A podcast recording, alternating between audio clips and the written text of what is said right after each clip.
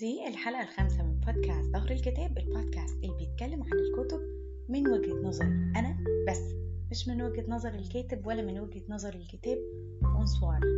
دايما قبل ما أبدأ الحلقة بحب أقول حاجة كنوع من أنواع إن أنا أبقى ضفت رأيي، يعني مفيش أي مشاكل خالص. الحاجة بقى اللي أنا عايزة أقولها المرة دي عن اتنين فيدباك جولي. الفيدباك الأولاني هو إن أنا بتأخر جدا في تنزيل حلقات، فاه دي حقيقة عادي، بس انا يعني كاتبة الحلقة دي اكشلي وانا في تمرين السباحة بتاع بنتي، فابريشيتد anyways يعني.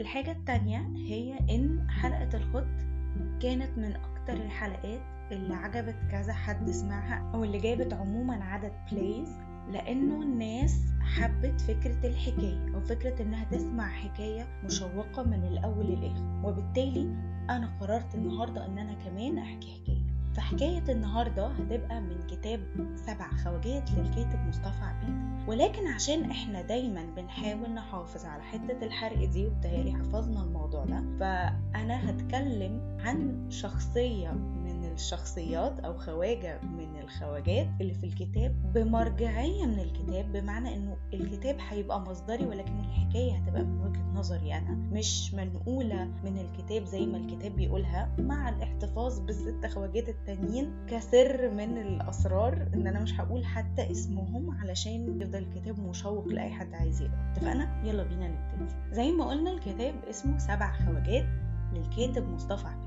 فكرة الكتاب هو انه بيتكلم عن سبع شخصيات اجنبية، سبع خواجات من اسمه. الشخصيات دي اثرت في اقتصاد مصر بطريقة ما، ادي واحد. اتنين، الشخصيات دي احنا ما نعرفش عنها حاجة ومش مشهورة مثلا زي البارون مباني، وسبب عدم شهرة الشخصيات دي انه دايما التاريخ كان ظالمهم، وحكم ان هم مش مصريين أو بحكم إنه جات فترة في تاريخنا قررنا إن إحنا نتمرد على كل ما هو أجنبي، سواء كانت الحاجات دي منتجات، شخصيات، أو أي حاجة عموما جاية من ريحة برة، يعني بدون تمييز إنه ممكن يكون حد من الأجانب دول كان لويل جدا لمصر أكتر ما هو لويل لبلده، أو إنه خدم مصر خدمة كبيرة جدا أكتر ما خدم بلده. ده اللي الكتاب قاله. فمن ضمن الخواجات دي بقى الخواجة الإيطالي سامويل سورناجا، واللي الكتاب قال عليه رائد صناعة الخزف والبناء في مصر.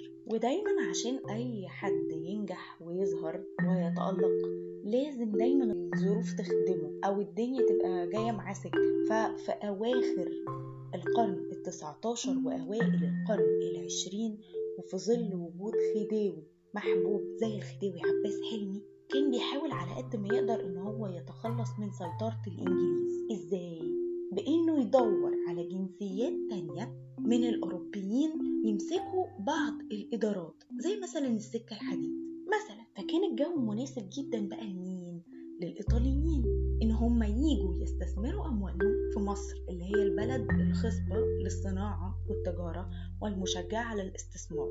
ومعلومة كده قالها الكتاب على الماشي عجبتني، انه مش اي حد يجي يستثمر امواله في مصر عشان هو بس اجنبي، لازم يكون عنده خميرة كويسة. وانت عندك توتو؟ الحمد لله، الفلوس بالهبل، او عنده فلوس ابا عن جد تسمح له ان هو يجي يستثمر في مصر. ومن ضمن انجازات الايطاليين في مصر بشكل عام في الفترة دي، هم اللي صمموا مثلا القصور الخديوية والمباني الكبيرة المهمة اللي موجودة في القاهرة واسكندرية، وهم كمان اللي نظموا صناعة مواد البناء في مصر، بمعنى ان هم عملوا لصناعة مواد البناء نظام نقدر ان احنا مثلا بعد كده نصدر منه. بقت صناعة موجودة، مش مجرد حاجات عشوائية كده. جه بقى عمنا سامويل سورناجا في ظل الظروف دي قرر ان هو يفتح مصنعه للخزف ألف وتسعمية وخمسة. وعشان اثبت لكم انه انا مش بحرق الكتاب، فدي مش اول حاجه سامويل سورناجا عملها في مصر خالص، ولا دي اول انجازاته، ولا دي اول خدماته للصناعه المصريه، ولكن انا اعجب بفكره انشاء المصنع او بخطوات انشاء المصنع اللي شفتها حاجه عبقريه وبتدرس في الجامعات دلوقتي. فزي ما قلت لكم كده افتتح سورناجا مصنع الخزف ألف وتسعمية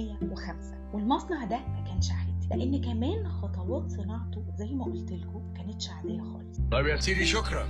ورغم ان دراسه البيزنس ما كانتش حاجه معروفه، الا ان العمل عمل سورناجا المفروض دلوقتي بيدرس في أي جامعة بيزنس تحت السلم، وخطوات عمل المصنع دي بتتلخص في كام نقطة كده. أولا، عمل دراسة جادة اللي هي زي ما الكاتب قال عليها كده دراسة بيتم الإنفاق عليها، دراسة مصروف عليها من الآخر. الدراسة دي ابتدت من أول اختيار سورناجا للأرض اللي هيبني عليها. عمل إيه بقى؟ ركب مركب في النيل ومشي على ضفاف نهر النيل زي الباشا كده، بيختبر خامة الطينة في كل مكان عشان يعرف أنهي أنسب طينة مصرية لصناعة الفخار والطوب. وفي الآخر استقر على منطقة في الجيزة اسمها ده بقى لوحده عملي مشكلة جامدة، هو غالبا اسمها الودي، لأني لما دورت كده على الانترنت لقيت اسمها بالإنجليش دبليو آي دي آي وبالعربي مكتوبة في الكتاب واو دال يه، فهي الودي. اللي عنده بقى تصليح تاني او نطق تاني انا موجودة. هو بالعربي؟ اه بالعربي، انا ثقافتي المانية. وعشان علاقته الكويسة جدا بالخديوي عباس حلمي وعلاقته برئيس الوزراء إسماعيل باشا صدقي اللي تكاد تقترب من علاقة الصداقة، وعلشان هو ليه قرايب مهمين، قدر عادي ان هو ياخد تراخيص الارض ويشتريها ويبني عليها بمنتهى السهوله وما تعبش خالص في النقطه دي. تهيألي كده احنا تمام، المفروض يسكت. لا، ازاي ما يسكتش؟ راح افتتح مكتب لشركته في اسوان، يعني زي فرع كده او حاجه كده ملحقه بالمصنع اللي هو عمله، عشان يجمع الطينه والطفله الاسوانيه علشان يبعتها للمصنع في الجيزه. هتنفع؟ مش هتقول لا، فيسكت؟ لا، ازاي؟ رغم انه عادي كده نجح في الزمن ده، ممكن نقول عليه انه راجل ناجح عمل صناعه جامده، بس لا، هو راح استورد مكابس ومكن وافران وقوالب عشان يصنع الطوب والفخار والبلاط والسيراميك والادوات الصحيه. يسكت؟ لا، ازاي ما يسكتش؟ راح باني لنفسه بيت جنب المصنع، ودي تشيجي، ما هو ما ينفعش يسيب المصنع لوحده. ودي مش اخر حاجه بناها، لانه بنى كمان مسجد ملحق بالمصنع علشان خاطر العمال يصلوا فيه. طب هو كده نجح؟ لا، بس ذكاء سامويل سورناجا كبزنس مان يتجلى بقى، ياه ده انا عليها جمل يا عم خليل، في استغلال الظروف والازمات. فاعمالا كده بمقوله الازمات تصنع الثروات، ففي ألف وتسعمية وأربعتاشر لما قامت الحرب العالميه الاولى اتعطلت حركه السكه الحديد في مصر، فبقى صعب ان احنا ننقل الطوب ومواد البناء جوه مصر. في الوقت ده قدر سورناجا ان هو يغطي الطلب على الطوب في السوق في مصر وفي السودان وفي فلسطين وفي سوريا. لما جت بقى ألف وتسعمية وتسعتاشر عمل سامويل سورناجا مصنع خزف خاص بالقصور والبيوت الفخمه، واعجب بيها جدا الطبقه الارستقراطيه والناس بره مصر، لدرجه انه بقى يشترك في معارض بره مصر علشان تيجي سنه ألف وتسعمية وعشرين ويبقى اكبر واهم قائد لسوق البنى المصري، ويوصل مصنع سورناجا في انتاجه خمستاشر ألف طن في السنه. يا ابن المحظوظه يا فوزي. واخيرا بقى في فتره متاخره يعني كده ابتدت مكاتب سورناجا مش بس تبقى في أسوان، لا، يبقى عنده مكاتب أو مقرات للمصنع في محافظات كتير. فبقى عنده واحد في القاهرة في شارع قصر النيل، والتاني في اسكندرية في شارع سانت كاترين. وعلشان أقطع عليكم سيل المعلومات الغريب ده وسيل خطوات بناء المصنع، فاللي خلاني أتكلم عن سامويل سورناجا حاجة مهمة، إن أنا وأنا عمالة أقرأ عنه كده جالي فضول أعرف خزف سورناجا اللي المصنع كان بينتجه ده شكله عامل إزاي، لأنه كان متخصص بأدوات البناء والخزف، إلا إن خزفه كان مميز جدا وهقولكوا ليه بعدين. فاللي خلاني بقى أتكلم عن سامويل سورناجا هو إن أنا اتشوقت أعرف زي ما قلتلكوا الخزف ده شكله عامل إزاي، فقررت أجوجل ده شكله إيه، فلقيت الحاجات دي شبه الحاجات اللي كانت في بيت جدة مامتي الله يرحمها. فمش بس اتأثرت بخطوات بناء المصنع اللي أنا قلتلكوا عليها اللي معدية العبقرية بشوية في زمان سامويل سورناجا، لأ، أنا عرفت إن حاجته كانت في بيت المصريين أو كانت في بيوت المصريين وفي جهاز كل عروسة، لدرجة إنه في ست عايشة في أحد المحافظات، أنا جاي من كفر الطوايز مركز أبو البزابيز، حاطة في بيتها حاجات من سورناجا. لكن لو هنتكلم بقى عن خطوات نجاح مصنع سامويل سورناجا، اللي أنا قلته ده مش حاجة، اخلصي بقى لأن لسه كان في خطوة ثالثة مهمة جدا أيامينا، إنما أياميه هو ما كانتش بالأهمية دي، وهي رقم ثلاثة الدعاية. الماركتينج أيام لما ما كانش فيه ماركتينج، أنا بكلمكم في فترة الحرب العالمية الأولى. سورناجا بقى بفترته ومن قبل الماركتينج ما يبقى أساسي كده كان ماركتير شاطر بطبعه، فكان في كل معرض بيقام في مصر أو في اسكندرية لازم نلاقي جناح خاص لمصانع سورناجا، والجناح الكبير ده بقى متقسم أقسام مختلفة لمنتجات مصنع سورناجا، في أدوات صحية، في سيراميك، في خزف، كل مواد البناء اللي احنا ممكن نتخيلها ونحلم بيها. ولكن المميز جدا كان قسم الخزف اللي تميز بالزخارف الموجودة على المصنعات. أصل سورناجا كان شايف إن مصر مميزة جدا ببيئتها وتاريخها وتعدد ثقافتها، فما ينفعش يعمل زخارف غربية على منتج مصري مية في المية. والكلام ده من قبل ما احنا دلوقتي نعمله في الستارت ابس بتاعتنا، من قبل مجوهرات عزة فهمي، من قبل كل الحاجات دي. فاستخدم سورناجا الزخارف الإسلامية والقبطية ورسوم المصريين القدماء كمان، ويقال إن لولا المعارض اللي كان بيدخلها دي ما كانش سورناجا باع كتير جدا من منتجات مصر. في نقطة تانية كمان ليها علاقة بالدعاية، ولكن جت برضو فترة متأخرة شوية، إنه في الأربعينيات ابتدى يعمل إعلانات في الجرايد، والإعلانات دي بقى باين فيها جدا المكانة اللي وصل لها مصنع سورناجا من حيث شكلها وطريقتها في الكتابة في الجورنال. ربنا يكرمه ربنا يكرمه يا رب. وموضوع الإعلانات ده بقى الكاتب قايل فيه لطبس لطيفة جدا، ولكن أنا هسيبها لكم بس في الآخر. رابعا اللي هي احنا بنقول عليها الأوثنتيسيتي، أو إن الحاجة تبقى أوثنتك. الكاتب مصطفى عبيد بيقول إنه ما حصلش قبل كده في يوم من الأيام يعني، وسمعنا إنه كان في تجربة مشابهة أو اسم مشابه في إنجازات والإنجازات سامويل سورناجا، لأنه من أيام العصور الوسطى مصر آه عارفة صناعة الخزف مفيش مشاكل، إحنا عندنا صناعة الخزف من زمان. ولما جه العصر العثماني اتحولت صناعة الخزف في مصر لصناعة عشوائية جدا غير منظمة، هدفها التكميل، صناعة تكميلية، بمعنى إن أنا بكمل الحاجات اللي ناقصة في البيوت، يعني بعمل لك قلة تشرب منها، بعمل لك زير، حاجات كده تخدم احتياجاتك الأساسية. أو مثلا كان فيه شوية محاولات لإنشاء مصنع للخزف والفخار، إنما كانت دايما المصانع دي ما بتستمرش. زي واحد خبير إنجليزي كده اسمه ويليام دي مورجان حاول إن هو يعمل تجارب لتحليل الطينة المصرية وأنواعها وإيه الأنسب لصناعة الخزف، لكن الظريف إن نهاية البحث بتاعته دي قالت إنه مستحيل ننتج الخزف من الطينة المصرية. لحد ما يجي سورناجا بقى ويطلع على تجارب السابقين ويعمل دراساته هو بقى على الطينة المصرية ويعمل خزف مميز بطابع مصري مية في المية. وهو ده بقى اللي أنا بقول لكم عليه، إنه الحاجة بقت أوثنتك، بقت أصلية، ابتدت من عند سورناجا وكملت بقى عند ناس تانيين. فمن بعد سورناجا ابتدى ناس تانية تكمل من بعد سورناجا، زي مثلا السيدة هدى شعراوي واللي عملت مصنع وفيه ورشة للتعليم. طب دي خطوات عمل المصنع، شكله بقى عامل ازاي المصنع اللي قلب الدنيا ده؟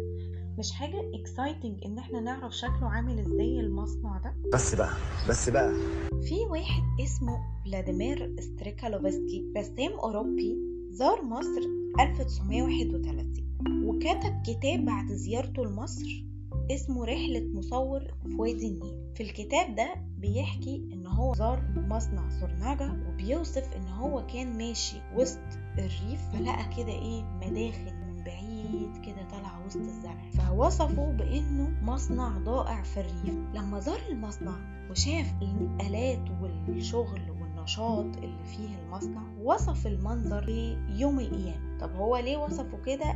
وصفه كده علشان هي حاجة فيها شغل، محدش بيقف ومحدش ليه دعوة بحد. قال ان مساحة المصنع بتمتد ل تمانين ألف كيلو متر مربع. ده في جوازات بتوقف على باكو، تبذير اوفر يعني بصراحة. في اكتر من ألف وأربعمية عامل ومدرسة لتعليم الخزف بيشتغل فيها أساتذة كبار. وقال ستريكالوفسكي إن سورناجا ده راجل عصام وهيفضل التاريخ فاكره لازما ولا بد على مر السنين. وعلشان النجاح ليه حاجات كتيرة قوي، يعني البيزنس مان الشاطر أو الإنسان الناجح بشكل عام لازم يبقى ناجح في حاجات كتيرة قوي، فمن ضمن الحاجات اللي سورناجا كان ناجح فيها هو الجانب الاجتماعي. أيوة ده كان صاحبه إسماعيل باشا صدقي والخديوي، فيعني طبيعي طبيعي إن هو يبقى راجل ناجح اجتماعيا مفيش شك. فسورناجا كان راجل لبق جدا، ذكي اجتماعيا جدا، وبيحب مصر جدا جدا. والدليل على ده إن هو وفر فرص عمل في مصنعه من المصريين وعلمهم الصنعة ودربهم من غير ما يكسب حاجة. حد يقول لي لا هو كان بيدربهم علشان يشغلهم معاه أو يشغلهم عنده في المصنع، فأنا رد عليك وأقول لك آه بس هو كان ممكن يدرب الطليان ويعلم الطليان ويشغل الطليان ويبقى وفر فرص عمل لولاد بلده، لكن هو خدمنا احنا، خدم الاقتصاد المصري بشكل عام. ده غير كمان انه كان بيتكلم مصرية عامية كويس جدا رغم اتقانه الفرنساوي كويس قوي قوي قوي، والفرنساوي كان لغة بيتكلم بيها طبقات المجتمع الراقية. فكان هو ممكن كبزنس مان وراجل مصنع وكبير وصاحب الخديوي وراجل جامد قوي، يعني كان ممكن يفضل يتكلم فرنساوي ما يجيش ناحية اللغة العامية خالص، لكن ده برضو كان من ضمن ذكائه الاجتماعي. ما ينفعش راجل فاتح مصنع وعنده عمال بيكلمهم بالفرنسي، صح ولا غلط؟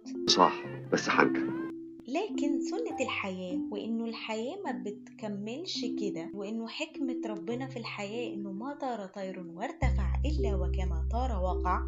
وعلى الرغم من خدمة سورناجا الكبيرة جدا للصناعة المصرية إلا إن موت سورناجا كان غريب وغامض. إحنا حتى ما عندناش معلومات عن موت سورناجا أو هو مات إزاي. إحنا نعرف إنه عاش حوالي ثمانين سنة، نعرف إنه مات ألف وتسعمية وواحد وخمسين، نعرف إن بعد موته مصنع سورناجا زيه زي باقي المصانع المملوكة للأجانب تم تأميمها وتم دمجه مع مصنع حكومي تاني للحرريات وبقى اسمه مصنع النصر للحرريات نقطتين سورناجا. هتلاحظوا ان اسم سورناجا ما تشالش عشان اهميته التجاريه، من الاخر براند، اسم تجاري بيتسوق بيه. ولكن البلوت تويست اللي انا قلت لكم عليه في اتنين وخمسين وتلاتة وخمسين على مدار السنه دي ظهر اعلان ثابت في مجله مصر الصناعيه عن تركه سورناجا، في عرض تفصيلي لكل المعدات اللي في المصنع واللي اشتراها البنك الصناعي واللي وافق بعد كده على حذف اسم سورناجا ومبقاش حتى اسم سورناجا موجود على المصنع في البيت. وفي ألف وتسعمية وستة وخمسين وقعت مصر وبريطانيا اتفاقية تجارية بالبلدي كده بتنص على تعويض بريطانيا عن كافة الممتلكات الخاصة بالبريطانيين اللي تم تأميمها. ولكن الغريب في الموضوع ان من ضمن الممتلكات دي كان في ممتلكات سورناجا. طب اصلا سورناجا ايطالي، واصلا ورثة سورناجا ايطاليين، واصلا ورثة سورناجا سابوا مصر بعد التأميم، فايه اللي خلى اصلا ممتلكاتهم تتنقل لبريطانيين؟ محدش عارف. بعد كده بقى ابتدى مستوى المصنع يتدهور على الآخر، فارتفعت مديونيته للبنوك ل تسعين مليون جنيه لحد ما في سنة ألف وتسعمية وتمانية وتسعين صدر قرار بتصفية الشركة تماما وبيع أراضيها للاستفادة منها في إن احنا نعمل شركات تانية بقى. وفي سنة ألفين وعشرة أرض المصنع كلها التمانين ألف كيلومتر مربع اتحولت لمنطقة صناعية بحالها. أما عن عائلة سورناجا زي ما قلت لكم هي سافرت برا مصر بعد قرار تأميم ممتلكات الأجانب ومحدش يعرف عنها حاجة ومفيش معلومات كافية عن عائلة سورناجا، واختفى اسم سورناجا واحدة واحدة كده لحد لما بقى مش موجود أصلا.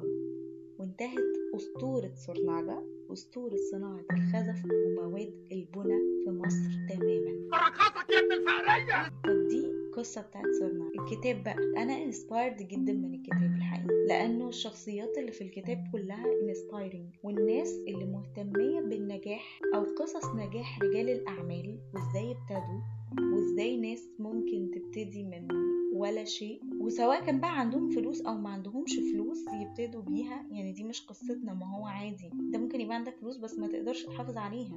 كمان أنا انسبايرد بالكتاب لسبب إن أنا ما زهقتش وأنا قاعدة أقراه.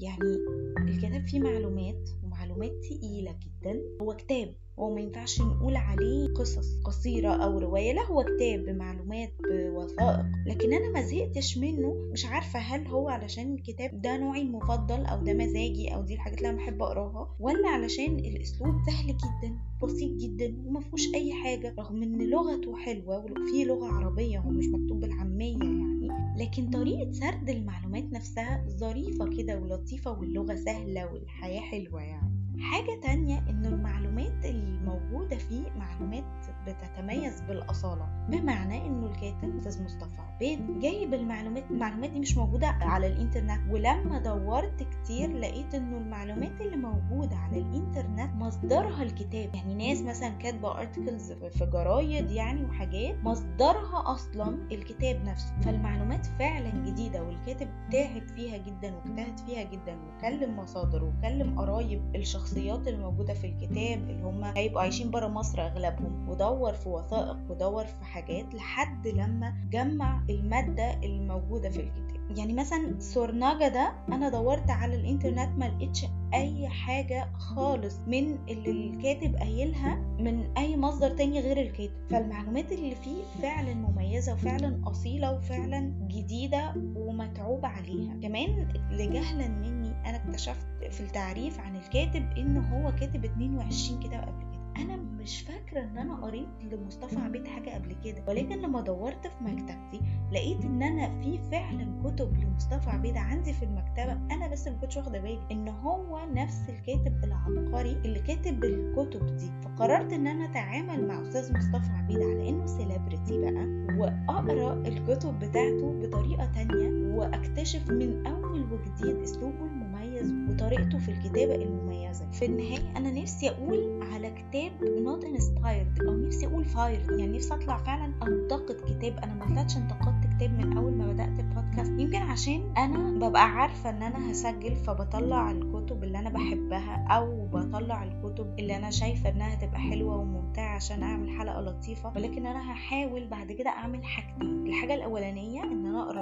الكتب بتاعة السايكولوجي شوية أو اللي بتهتم بعلم النفس أو بتهتم كمان بالتنمية البشرية، وأن أنا أطلع كتب أنا عارفة أنها وحشة وأقراها علشان بس أقول عليها فايرد وأطلع العيوب اللي فيها، لأن أنا حقيقي نفسي أعمل كده من أول ما بدأت البودكاست. وفي الآخر خالص قبل ما أقفل الحلقة، في دبانة عمالة تزن في المايك، انا يعني اتمنى ان الصوت ما يبقاش طالع، بس لو طلع اعرفوا ان انا حاجه مش بايدي لان انا بخاف اموت الدبانه. بس كده، دي كانت حلقه بودكاست ظهر الكتاب. اسمعوا بقى الحلقات اللي فاتت واستنوا ان شاء الله في يوم من الايام اكيد هيجي الحلقات الجايه، وانجوي يا حلوين. باي باي.